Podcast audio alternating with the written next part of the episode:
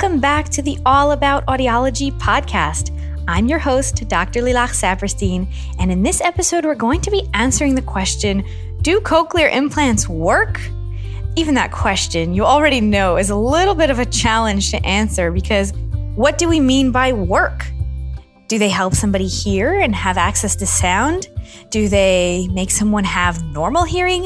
What does someone even mean when they ask the question, Do cochlear implants work?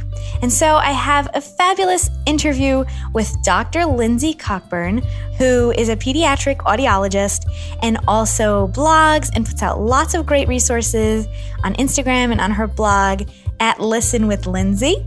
So we're going to jump into that interview in just a minute. But before we jump into that interview, I do want to let you know that the next Hope Beyond Hearing program is starting on November 3rd. The program is a six week online support group for parents of children with hearing loss. And it's really, really important to me that there's an integration between the medical side of things, understanding the diagnosis, and feeling empowered that you know how to read the audiogram and that you know what intervention options are available to you, and that we focus on language development. That's all one side of learning how to navigate being a parent to a child with a hearing loss.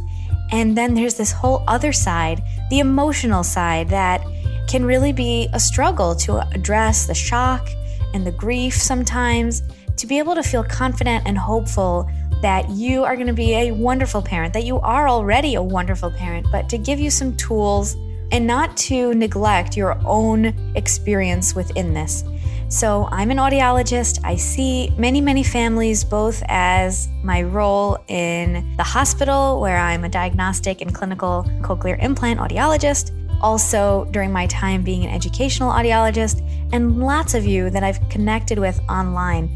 And I really understand the importance of your health, your ability to understand and cope with everything that's coming surrounding having a child with a hearing loss. And I feel like there is not really a place where audiologists have the time or have the opportunity to be supportive in that way for parents. So, I do want to tell you that the program will be running from November 3rd for six weeks, so it will end right before the holidays in December and you'll have access to a private Facebook group with the other parents, and we'll be having weekly group calls where we discuss various topics and really address your heart how you've been handling this and getting some great tools like guided imagery and meditations and other exercises that we'll do together in order to feel more confident, feel more prepared to be the advocate that your child needs. We're going to be talking about how to talk to family members about the diagnosis or the needs that your child has how to advocate for them in school, and ways of building a strong and beautiful and connected relationship with your child and everyone within the family. So, I come at this from the perspective of the audiologist because there are various circumstances that really come into play when there is a hearing loss. And that's why I've put together this integrated program, the Hope Beyond Hearing Program. And if you're interested in learning more about that, all you have to do is visit allaboutaudiology.com slash hope. You can go to the All About Audiology website and click on Hope. The link is also in my Instagram bio, and you can sign up there. Send me a quick DM or an email to learn more. And right now, let's go ahead and jump in for our very interesting interview about do cochlear implants work? Welcome back to the All About Audiology podcast. I'm your host, Dr. Lilach Saperstein, and today I have a special guest, another audiologist with me, and we're going to be talking about cochlear implants. Do cochlear implants really work? That is a question I've gotten from a number of people, and it is not an easy answer. So, Dr. Lindsay Cockburn and I are going to be talking about this today. She is from Los Angeles, and welcome, Lindsay. Tell us more about yourself. Hi, yeah, I'm Lindsay Cockburn. I'm a pediatric audiologist at John Tracy Center, which used to be John Tracy Clinic. I do mostly diagnostic testing, which means I test babies and kids' hearing. And John Tracy Clinic slash Center is really famous, and they've been helping people all over the world for 75 years. Help their children to listen and speak. So it's a listening and spoken language center. We have a parent infant program. We have a preschool for kids with hearing loss. We have telepractice therapy with auditory verbal therapists. They have little apartments set up so it simulates being at home uh, where they do therapy one on one with the kids. They have a program every summer. Families come from all over the world and they stay in Los Angeles for two weeks with their preschool age kids with hearing loss where the parents are in an intensive program where they take classes and have counseling groups and uh, see the different professionals. And then the kids are in the preschool class and get AVT speech therapy and uh, audiology appointments. So I worked with families all over the world, all kinds of different kids and families with hearing aids, cochlear implants. I've actually worked with a lot of kids with auditory brainstem implants, which is not what we're talking about today, but that's another kind of implant. So I've seen all kinds of kids from all different places all over the world with cochlear implants. That is amazing. Wonderful that you have like such a broad range of patients and ages, where they're from, like all that totally goes into how they end up doing with their hearing aids. Yeah, absolutely. And these parents, they come to the center and they learn all these different things and they're so amazing. They take it back to where they live and they are so motivated to they start their own groups. They start their own support groups. They start their own programs that are similar to what we have. It really revolutionized how different countries help kids with hearing loss and what kind of services they offer them because these parents went back to their countries and they demanded it. Mm-hmm. That's so, so interesting. So, I'm from New York and I recently moved to Israel. Now I started working at a cochlear implant center in Rambam Medical Center in Haifa in the north of Israel. And I'm relatively new to the cochlear implant scene. So, I'm very interested in learning and hearing more about your experiences, specifically with this question of who can get a cochlear implant, who is it for, who can it help, and who is not a candidate. So we're going to start with talking about candidacy, which just means who can have this or who is it good for. Cochlear implants are devices for people with hearing loss who don't get the benefit that they're looking for out of hearing aids. So, if a person wants to use their residual hearing to listen and to talk, they need to have a certain amount of hearing in order to do that. You have to be able to hear the different sounds in order to say them.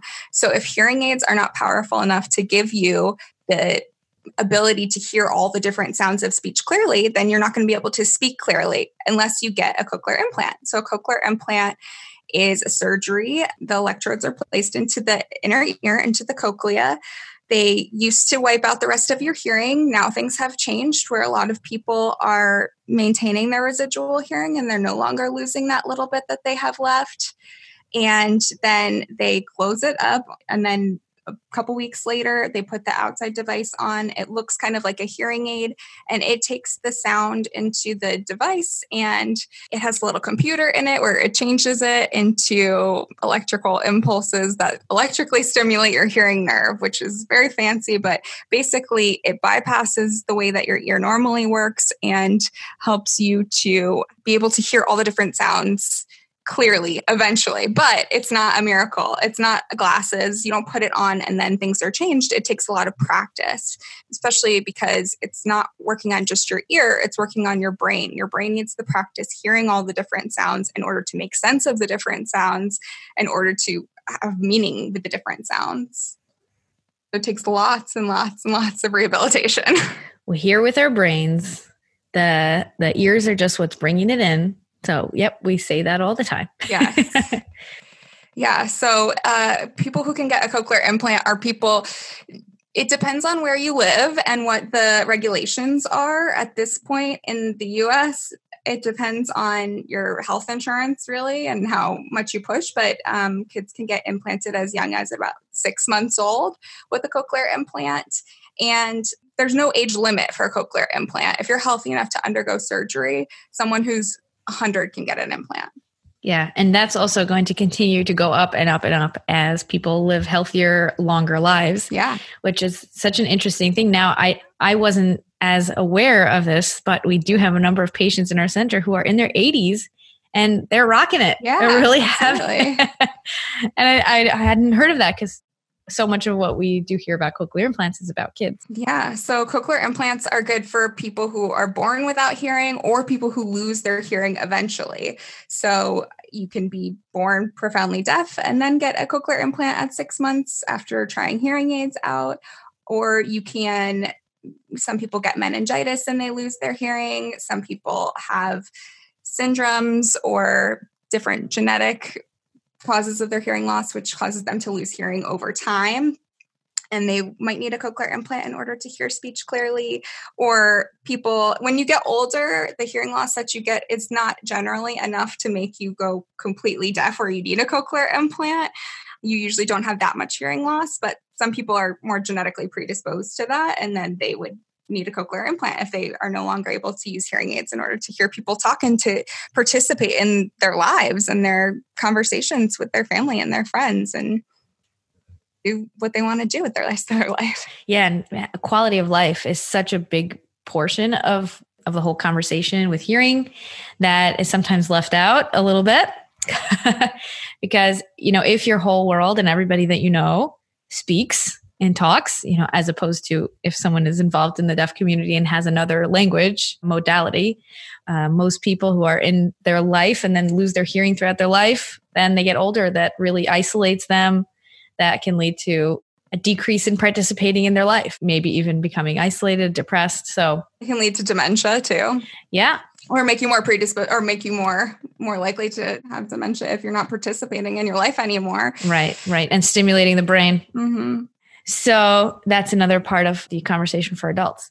So basically, the hearing loss is the first criteria. There needs to be enough hearing loss that the person is not able to hear and then because of that learn to speak or be able to speak. Yeah, and that amount has been changing over the years too. So before you had to be completely profoundly deaf, now it's not the same anymore. If you have better hearing in the low pitches or low frequencies, but you don't have any hearing in the high pitches or high frequencies, then you're not going to be able to hear the different consonant sounds and the differences between words. So, no matter how loud a hearing aid is, you'll never hear clearly unless you get a cochlear implant. So, that has been changing too. So, someone could actually get a cochlear implant if they had normal or mild hearing loss in the low pitches, but it went down to the severe to profound hearing loss range in the high pitches or high frequencies. Mm-hmm. And then another recent change is that cochlear implants just got approved for people with a profound hearing loss in one ear in the US. So that's approved for, I believe, five years and up. So that also really opens up the candidacy for more people to be able to get benefit from the cochlear implant. Mm-hmm. So, in order to get a cochlear implant, another part of the criteria or the candidacy or what you need to have is you have to have a cochlea. So they have to be able to have a part of your anatomy to put the electrode in. Some people, their cochlea isn't fully formed. They don't have all the little turns of the snail shell. But if you have a cochlea at all, they can put an electrode in there. But that's going to change the benefit that you get with the cochlear implant. You will still be able to hear sounds, but it's going to be different than someone who has a complete cochlea, who gets a complete electrode insertion into their cochlea. So you have to have a hearing nerve in order to get a cochlear implant too. And that one is a little bit trickier because the hard part about that is they can't really figure that out. They can look at it on an MRI and see what it looks like on the MRI. They're still kind of guessing. So it can look like you have no hearing nerve or a thin nerve, but that doesn't mean that you won't get benefit from a cochlear implant. You won't know until you get a cochlear implant how much benefit you're going to get. So the one of the things that they that we do before someone can get the implant is of course that they have to get approval, medical approval, clearance to get the surgery. And part of that is also undergoing an MRI or CT I think MRI more though, right? Because they want to see the bone. It depends on the surgeon. it depends on the surgeon. And all the surgeons, I feel like in the last few years, have switched up which kind of scan they want and when they want it. So mm-hmm. it depends on the surgeon. And it depends on if there's more concerns about uh, someone's development or they have more things going on than just the hearing loss, then they're going to be more likely to do an MRI to make sure that the nerves are intact or to, to try to make sure the nerves are intact in the best way that we have right now, which is not foolproof. So let's say there's a brand new baby diagnosed with profound hearing loss at birth. They're going to get hearing aids as soon as they can. try and see if those are giving them benefit. And then there's a bunch of testing, hearing tests, audiology exams that they go through. What do those entail? So, for the hearing test, once the baby has the hearing aids, they play the sounds. The baby's in the sound booth and they play the sounds through the speakers to see what's the softest level of sound that the baby can hear while wearing the hearing aids. So the hearing aids are all the way turned up or programmed to the the child's hearing loss and they see what volume are they hearing the different sounds and that way we can figure out are they hearing all the different sounds of speech with the hearing aids or are they not quite getting there? And most people with a profound hearing loss, you're not going to be able to hear to the level that you need to in order to hear speech clearly. So, another question I hear from people is saying when the baby's that small, how can you even know what they can hear? Like, has there ever been a mistake where it's a baby that hears, they just had a false positive on their baby screens, like when they were first born? And then they got implanted but really they had good hearing. Like how can we account for that and make sure that that doesn't happen? Uh, a lot of times they will repeat the test. They may repeat the abr test which is the diagnostic test after the baby's born. And then you should begin early intervention or ideally verbal therapy, early intervention right as soon as you can. You know, that's going to depend on where you live, what country you live in, what kind of services are offered to you. But that's a teacher in the US that comes out to your house that helps to work with you and teach you how to communicate with your baby. So they're there to help you figure out is your baby hearing with the hearing aids or not? So you have months to observe the interactions, to play loud sounds, to look for a startle reaction. Um, eventually, when they're a little bit older, a turn to a loud sound.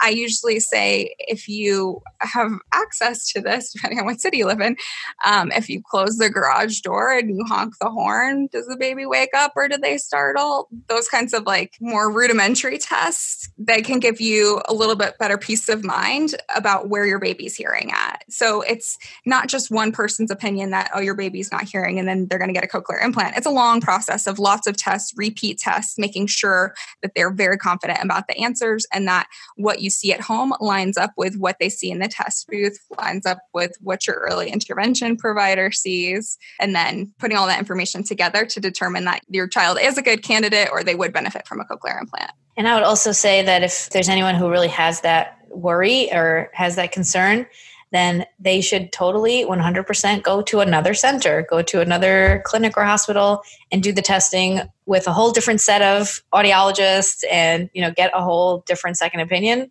just to confirm and, and see that they feel more confident because nobody wants to go into it uncertain. Yeah, absolutely. And the other important thing too is that cochlear implants are not for only people who hear nothing. Your baby still might hear something, with a cochlear implant. They may respond to your voice sometimes, but if they're only hearing your voice when it's very loud, they are not hearing enough of the sounds of speech. They're not hearing you clearly enough to talk clearly. So just because they respond to sounds doesn't mean that they wouldn't be a good candidate for a cochlear implant or that they couldn't benefit from a cochlear implant or that you'd be sacrificing something for a cochlear implant. It's really about the understanding and not just about the hearing. That is a very good point. What about the family structure, family makeup, access to healthcare, that whole piece of it? Well, a big part of the cochlear implant pre evaluation process, where they're deciding if someone is a good candidate, is to get an idea of what the parent and the family's goal is for the child. So, where do they see their child going? How do they see them communicating with other people? Do they want them to listen and to hear different sounds and to talk? Then, in order to do that, they're going to need to have the technology in order to hear those different sounds. Are they interested more in having them be completely involved in the deaf community and listening and talking is not only not a priority, but not something they're interested in, that's going to be someone who's not a good candidate, obviously. And then it's the other really, really important part of counseling is that you have to have realistic expectations about what the cochlear implant can do for your child. So if you buy a treadmill, you won't be able to run a marathon in a year.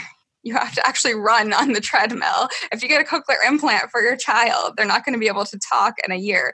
You have to do the rehabilitation and train the brain and do all of this work. So you have to be willing and able to put in the time and the effort in order to train the brain in order to listen. And the good news is that if it's a baby and you're starting very young, then it's a lot easier to do that brain training because of the brain is so much more flexible and changing and babies can learn languages much faster than adults, they can really make sense of the sounds pretty quickly versus someone who's older and gets the cochlear implant who has been deaf for a long time and hasn't had the brain pathways created to those sounds, they're going to have a lot harder time making sense of the sounds and hearing the sounds clearly.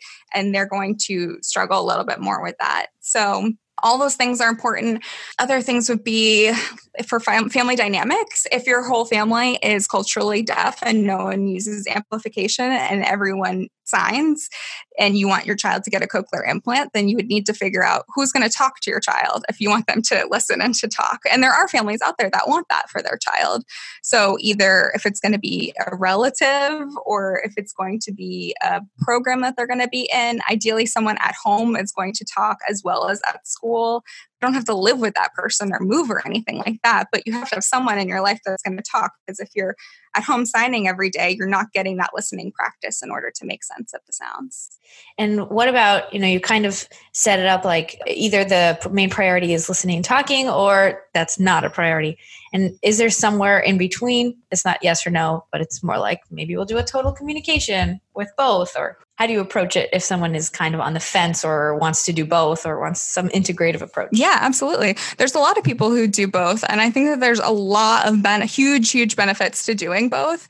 What you would want them to understand is that if they want the child to listen and talk, what is required of the child is that they wear the implant all of the time and that they have rehabilitation services that they're working with a specialist and listening and talking and that you're the most importantly most importantly excuse me the parent is talking to the child all the time too and interacting with the child. So if you want the child to listen and talk at any point that is so so important. So you have to understand that. And then if you want them to sign too that's great too.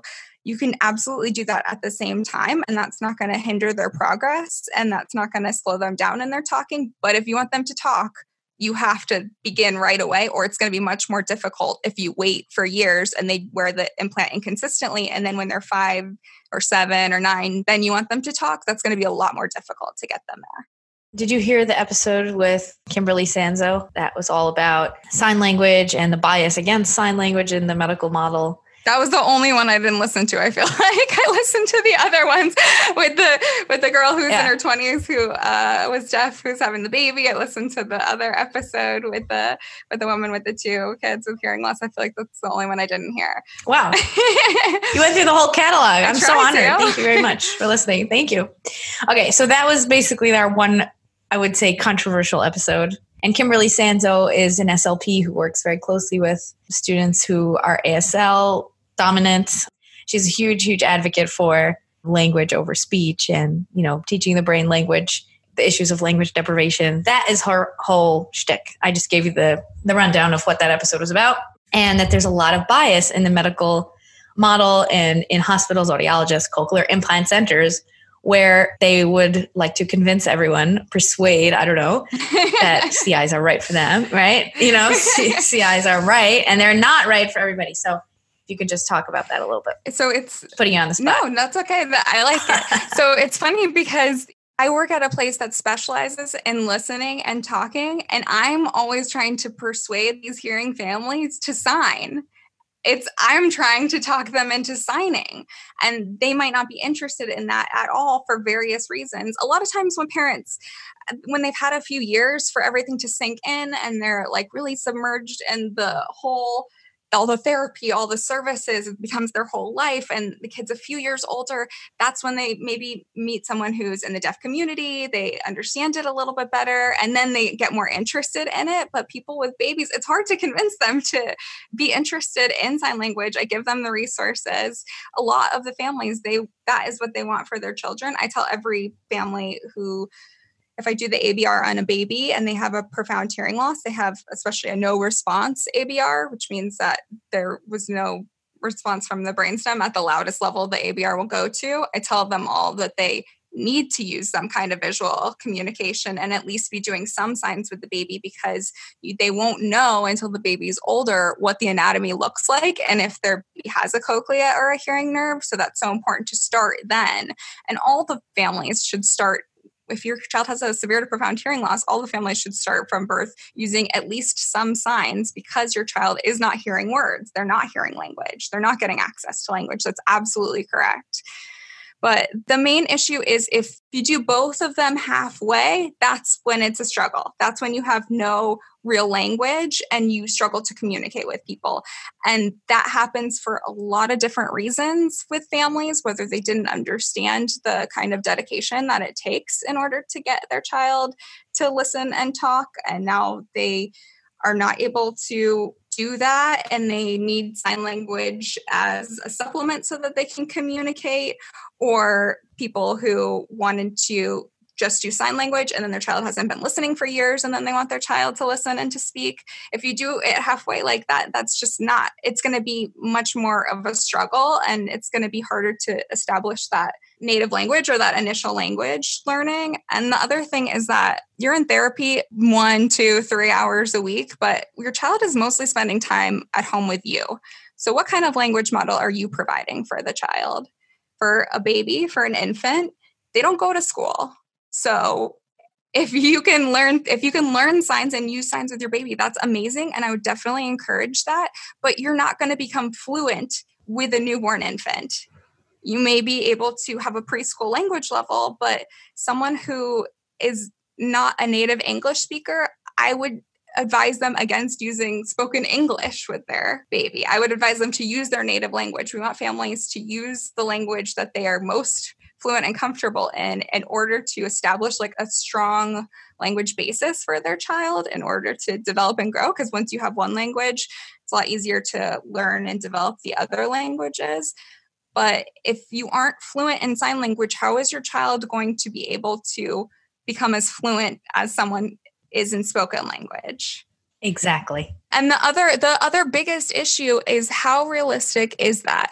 So there's amazing mostly mothers out there, let's be honest, who dedicate themselves to being a part of the deaf community who go take their children to deaf events, who have deaf friends and deaf mentors, who do all these amazing things with their kids who are learning sign. They're working so, so hard to learn sign and do all these different things. And that is so incredible. And I definitely, that is amazing what they're doing for their children. But let's not forget that that takes a lot of privilege. That takes time, which means money, which means it's not something that everyone has the ability to do. Not everyone has the time yeah.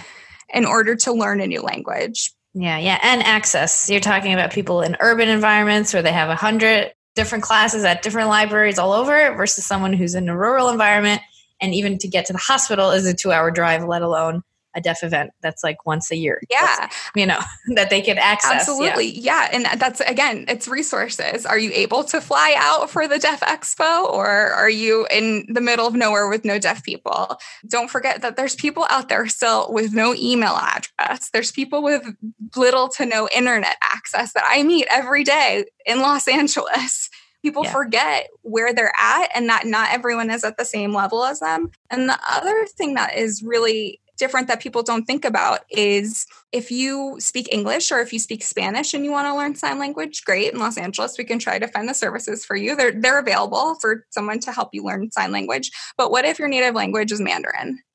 Or what if it's Korean? Because those are the families that I've diagnosed. Then what? Then how do you learn sign language? So that that makes it a lot more difficult for those kinds of people to access those classes. Mm-hmm. And then, you know, people want their children not only to be able to communicate with themselves and and their community, but grandparents are important parts of the family, sometimes huge parts of the family. Sometimes they don't speak English either. So getting them to learn sign language in addition to that, I mean, that is a real challenge. And I definitely, I highly, highly recommend the book Far from the Tree by Andrew Solomon. Have you read that book? No. It's awesome. It's about pe- children that have different identities than their parents. So, deaf children of hearing parents is the, the first chapter in it. So, it talks about like the biggest variety of families and experiences that I've ever seen presented all at once. And it really helped me to round out my perspective because I used to think that I used to think, why can't these people just learn to sign? What's wrong with them?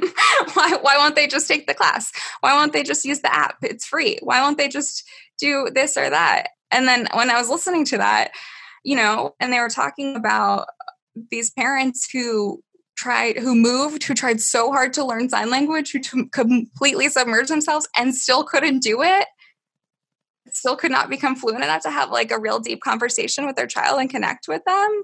You know that really made me realize that even families who are really trying that that is still very difficult. So yes your child always is going to have access to that visual language unless they start to lose their vision. That is their natural language, but who's their natural language model is my question, honestly. If we're talking about babies, if we're talking about older mm-hmm. kids, I, un- I totally understand. If they're three years old, great. But what about when they're six months old? Then what? I love this tangent because language is like language is the whole goal of everything that we're doing basically is to try and get access to language in whatever way it is. But you know, with the cochlear implant, we're trying to give people access to speech, to spoken language, so that they can also become speakers.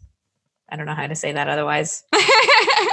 so that's that's very interesting perspective. I'm glad you're helping me out Thanks. with that. It's really funny how the pendulum I think has swung in the younger generation of audiologists. Yeah. And also as the technology has gotten better. Absolutely. It's like, wait, don't forget about sign language. And it's like, everyone is kind of grappling with this thing. Absolutely, and it's it's a difficult decision to make because we can talk about the idea about it so much, but what is real for a real family right now? What's real for you? Because right now, more mothers than ever are going back to work. So, is learning a new language and becoming fluent a real goal that you can achieve? Maybe maybe if you're really good at that, maybe if you're a really great language learner, but maybe not everyone is able to do that, even when they try really hard. And that's something to really keep in mind um, before people judge people who aren't able to learn sign language. And I would say the other thing is that the young adults who I've met who are cochlear implant users, who communicate with listening and speaking, a lot of them say that they want to learn sign language, they want to learn ASL, they want to be able to communicate with the deaf community a little bit better but mostly because they're super high achievers and having more than one language is always useful and important. You know, they want to be doctors and lawyers. So, of course, if they were fluent in sign language, they would have something else to as another really great skill. And then, of course, it's going to connect you to the deaf community, which is so important to connect to that history and to connect to people who are similar to you. But it's going to be a different experience for everyone. And it's never black and white like that. Yeah. And we talked about that with Toby in the episode where she said she had one foot in one world, one foot in the other world, which is like, let's say there is a young adult like you're describing who wants to learn, and then maybe they're excluded from things because, oh, your sign isn't as advanced. Like, you know, you're 25. Why are you signing like a five year old? It's like, I don't, I just started, you know. So there could be some of that too. I mean, luckily, I found that most deaf people are so nice and so patient and willing to to help people True. learn and to grow. I mean, that that's been my experience at least, which is so awesome and so nice. So, you brought up when we were preparing for this to talk about music and dance classes for children who get CIs. And I'm so interested, what was the direction you were going with that? I recommend music and dance class to all families with children with hearing loss because when you move your body with music and you're singing and you're dancing and you have the visual, that connects all of the different parts of your brain at the same time and really gives you such great early cognitive input. It has social skills when you're learning to dance with the other kids. You're learning to stay on the beat. It's great listening practice for the kids. Moving your body is part of communicating with people, um, being able to follow the directions and follow along with the other kids. I we recently had a parent that was concerned that it was too loud and that's not something i would be concerned about for a kid with hearing loss. I think that they can absolutely take a dance class and that they should be just fine especially if they have a cochlear implant that it's never going to be too loud for them. Unless it's behaviorally too loud it's never going to be loud enough to cause damage for them like the other kids in the class that have typical hearing. So music class is always a great idea um, to to connect all those different parts of the brain together so earlier we talked about how important it is to have intensive therapies. A lot of effort goes into being able to learn how to use the implant, learn how to listen in order to learn how to talk. And so children are going to get speech therapy, they're going to get aural habilitation, rehabilitation. What are some of the services that kids need or that kids get in order to develop with their cochlear implants? So, kids that have cochlear implants, they can work with listening and spoken language specialists, which are also called auditory verbal therapists, who specialize in helping kids to use their hearing in order to listen and speak. So, what they do is all all therapy has really shifted over the past few years, uh, even with speech therapy too. And now the emphasis is so much on play and real life. So before they were, you know, holding your cheeks and pinching your mouth and having you stick out your tongue and you're sitting in a chair for hours. And it's so completely different now. like I was saying at my work, we have these like amazing studio apartments. So there's like a kitchen and they're always cooking together and doing a recipe is a great language a lesson because following the directions and what goes next, let's pour. What should I add more to? How does it taste? Yum, yum. You know, there's so much language and things like cooking and routines. And what can you do when you're changing your baby's diaper to help with their speech and language development? So it's so different than the sitting in the chair and being poked and having to do the articulation drills over and over, like the poor kids had to go through, you know, in years past, even 15, 20 years ago. So young deaf adults had to go through this really, really difficult therapy where they were just trying to get those sounds clear by repeating them over and over. And it's so completely different now. So I feel for those young deaf adults who had to sit through hours and hours of articulation drills and trying to say their R's and S's and sh's and and and I, I totally feel for them. It was therapy was so different then. Now it's so much more play based. It's so much more about the parents being the main people who are facilitating the therapy for their children. It's about teaching the parents so they can use the skills at home. And the parent isn't going to sit there, and they should not sit there with flashcards or with, with articulation drills. That is really not the way to go about it. That's a way to make your kid hate therapy they should just be using it in their everyday or finding ways yeah. to incorporate more language and speech in in their everyday life in their everyday world when you're walking around when you're driving in the car when you're changing the diaper when you're going to a doctor's appointment when you're walking at the park you know how can you incorporate speech and language and listening and learning yeah. into all those different things that you're doing anyways what children with typical hearing how they learn language is exactly that through incidentally. Incidental learning is my favorite expression ever. And it just means you didn't know you were learning. Ha, got you. just just by being around, you're learning. And that's why by example and they're watching and they're listening and they're taking everything in that we're doing and talking. It is overwhelming being a parent sometimes. It's like everything you would say and do is being recorded. by these children, even the youngest babies. Like, you know, you, you can't get past, you know, you can't get past those little ones. So the kids who are having all these therapies, like we just gotta model it after typical life. That's the greatest way to go. Yeah. I think it's so much more fun for kids now and that they enjoy it so much more than kids used to, which I totally understand why it was not enjoyable before. I think that that experience is just so different for kids now. And if your child is starting to hate to go to therapy or have behavior issues with therapy, then you should look at your schedule and you should think about how much you are putting your child in every week and maybe you can back down a little bit depending on where they're at with their skills and their listening and spoken language development. If they're already really thriving and doing amazing maybe you don't need to go quite so much and you can spend that time with them doing something fun instead and that can help with that. Because there are those parents who take it a little too far and then you can see the kid reacting and and pushing back and communicating in the way they can that this is too much and then you need to pull back a little bit. So i have an upcoming episode of an interview that i've done with um, the the person who brought auditory verbal therapy to israel. Oh wow. The yeah an amazing amazing mom of twin girls who were deaf. I think they're in their early 20s now. So she she brought this when they needed it when they were little and really built up everything that's basically in this country in auditory verbal therapy. And one of the conversation that we had was about, you know, the word normal and how do we want our kids to be normal? It's like, well, on one hand, they're not. They're not normal. They're not typical hearing. And then the other hand, it's like, who even is normal ever? What does that even mean? But in some um, of their marketing material, they had used the expression. And I was like really grilling her on it and saying, you can't say like the kid quoted was like a seven year old who said, I'm just like a normal kid because I did the AV therapy, whatever. And I was like, that, uh, that like didn't hit right for me. that, that, like, was like the wrong note because it's like, is the point to be normal? No, it's like the point is to help them be able to communicate and listen and, and speak and be part of their family and be part of their community. But like, then I felt like they were taking away that deaf identity. It's like, ah, it's tough.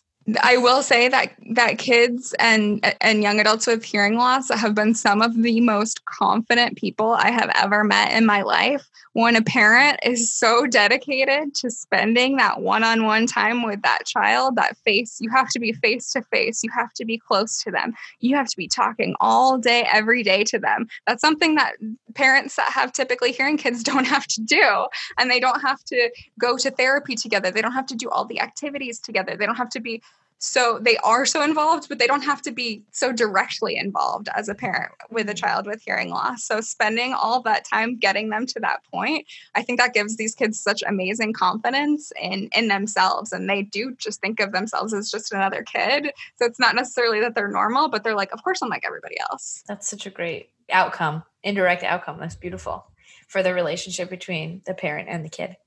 One of the things that people do a lot when they have a child with hearing loss or even therapy is to say, What's this? and uh, what is this called? Like constantly quizzing the child to see if they are able to hear. Can you hear me? Like asking all these very direct questions. I know you you are a big advocate of not doing that.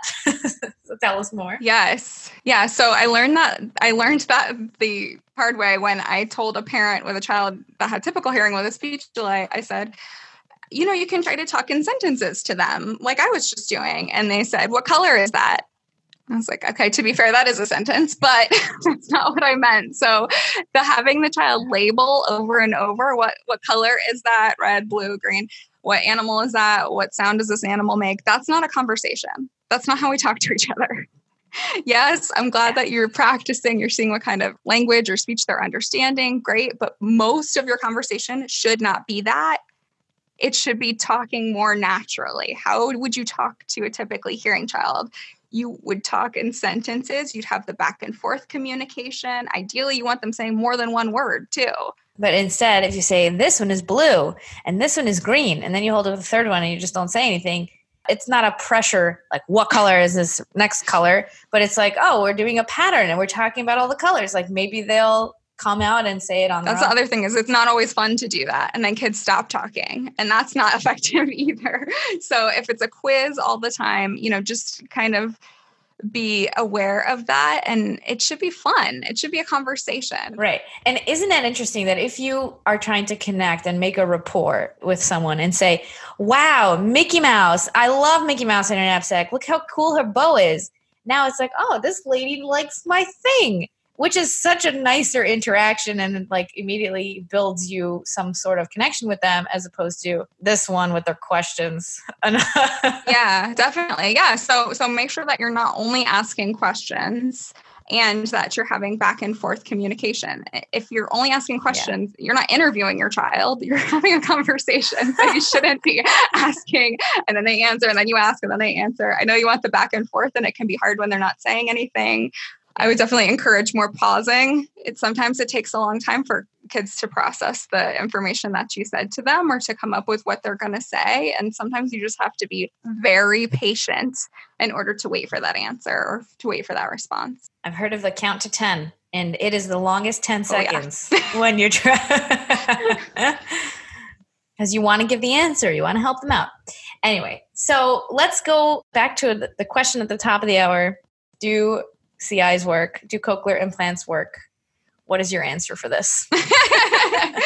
My answer for this is yes, cochlear implants work. They're amazing. They're incredible. They actually work better than ever. The technology, even in the last five to 10 years, is different. So it's really incredible what these people who are getting cochlear implants are doing with them. Kids who are getting cochlear implants young, who are getting the rehabilitation, they're talking, they speak clearly, they the way they talk is different from kids who got cochlear implants when they are older. You can hear it in their speech and their voice. They do sound like the other kids. They don't have that speech difference that some kids who got implants later have that you can hear in their voice. Um, and they don't have to struggle as much. It's easier for them. Yes, it's still a little bit harder when it's noisy, but they can. They don't have to focus on the person so much. They don't. It doesn't have to be just a one-on-one conversation. They don't have to be lip reading as much. It's just, it comes easier and more natural, and all that hard work and that stress and that pressure and that therapy and the poking and the prodding that these poor adults had to go through who had hearing losses as a child, it's just so different now. So, yes, cochlear implants, they work, they're amazing. People can learn to listen and talk and speak more than one language, which is more than I can do. So, yes, I would say they work. Nice. Pretty well. Awesome. I think a big part of that is like when all the stars are aligned, you know, when everything is going well, then they can have those incredible super duper outcomes those superstars but i think like also a big part of the of the question is coming from well what about these device failures and what about these kids with multiple disabilities and what about these kids with language disorders and putting in you know there are people who are going to get a cochlear implant and not be successful quote unquote not able to develop spoken language. And that's not necessarily the whole story.